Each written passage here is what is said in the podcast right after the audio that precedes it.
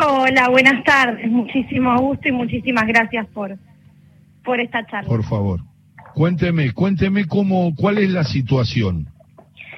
Bueno, la situación es complicada. Eh, tenemos en este momento clubes de barrio de, todo el país y, de la provincia de Buenos Aires puntualmente que han tenido cortes de luz por el reclamo de una deuda que es ilegítima de parte de, de Sur y de Denor, los cortes propiamente de, de Sur. Pero no había una amnistía administrativa, no, no había una, una tarifa social, una ley. Sí, hay, hay dos leyes. Por un lado, la ley 27.098, que es la ley nacional de clubes de barrio y de pueblo, que tuvo la maravillosa militancia y creación de la Unión Nacional de Clubes de Barrio y la desgracia de ser sancionada en 2015 cuando luego hubo el cambio de gobierno y pese a haber sido sancionada por unanimidad, no fue reglamentada, lo cual uh. dificultó su, su puesta en práctica. Y luego el año pasado tuvimos la ley de asociaciones civiles, más en la provincia de Buenos Aires, que está reglamentada, que está notificada, en este caso a las empresas prestadoras de, servicio eléctrico, que hacen caso omiso eh, y que no, no la están respetando, y de ahí que hicimos nuestra presentación eh, formal en pos de, llegar a la judicial si es que hiciera falta. Es la voz de Marina Lesi, que es la presidenta de la Unión Nacional de Clubes de Barrio y además presidenta del HCD de Lomas. Eh, ahora, eh, eh, quiero preguntar, en el 2016 y, y 2017, me parece calcular, aumentaron muchísimo los servicios. 16, 17 fue en pleno gobierno de Macri, ¿no? Exacto, exacto. Para que te des una idea, más de mil por ciento. El club que, que el presido, que es el Defensores de Banfield, teníamos una boleta de, de, luz de cuatro mil pesos y en, en, menos de un año, en unos pocos meses, en el traspaso de 2015 a 2016, nos llegó a venir 90 mil pesos. Eh, y así todos los clubes, ¿no?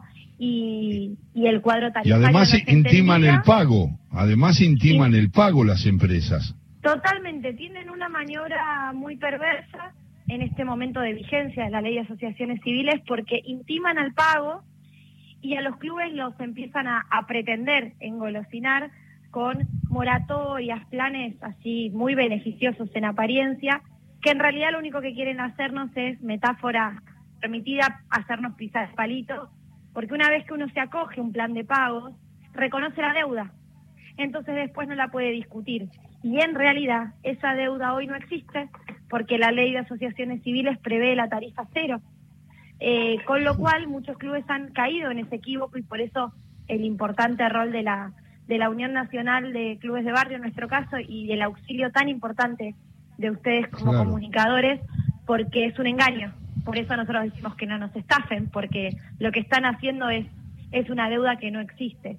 Eh, y además fueron por más todavía y a los clubes o algunos clubes que no pisaron ese palito y se acogieron, no se acogieron a esos planes de pago, les cortaron el servicio.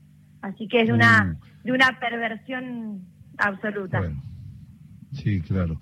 Eh, y esto es una forma, con Marina Lesi, presidenta de la Unión Nacional de Clubes de Barrio, de difundir y nosotros seremos un, un, faro que ustedes vengan y nos digan y nos hablen y nos comenten cuáles son las situaciones para denunciarlas, porque esta campaña de visibilización de la situación, creo que también, eh, Marina, hay una denuncia eh, ante el ENRE.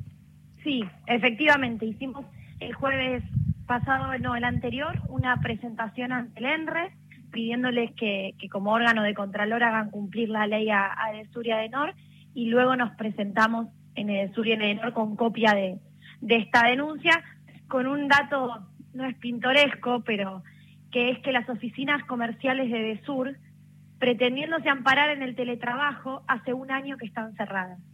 Entonces, un servicio esencial y humano eh, como es la luz, eh, uno tiene que entrar en esto de eh, lo virtual, el call center, el número. Yo entiendo que, y los clubes somos los que más entendemos y sufrimos esta situación sanitaria porque estamos cerrados y acompañando todas las medidas. Pero de algún modo u otro todos hemos vuelto a prestar nuestras tareas con, con los cuidados del caso. Bueno, a Edesur todo esto le vino como anillo al dedo porque hace un año que sus oficinas comerciales están cerradas, con lo cual hasta se dificulta todo tipo de reclamo por esa condición. Eh, Marina, vamos a hacer este, eh, fuerza y vamos a poner todo lo que se puede poner desde un medio de comunicación. Para nosotros, en nuestro programa es esencial eh, el Club de Barrio. Es, es, una cuestión conceptual, cultural, humanista, que tiene mucho que ver con la esencia de la comunidad.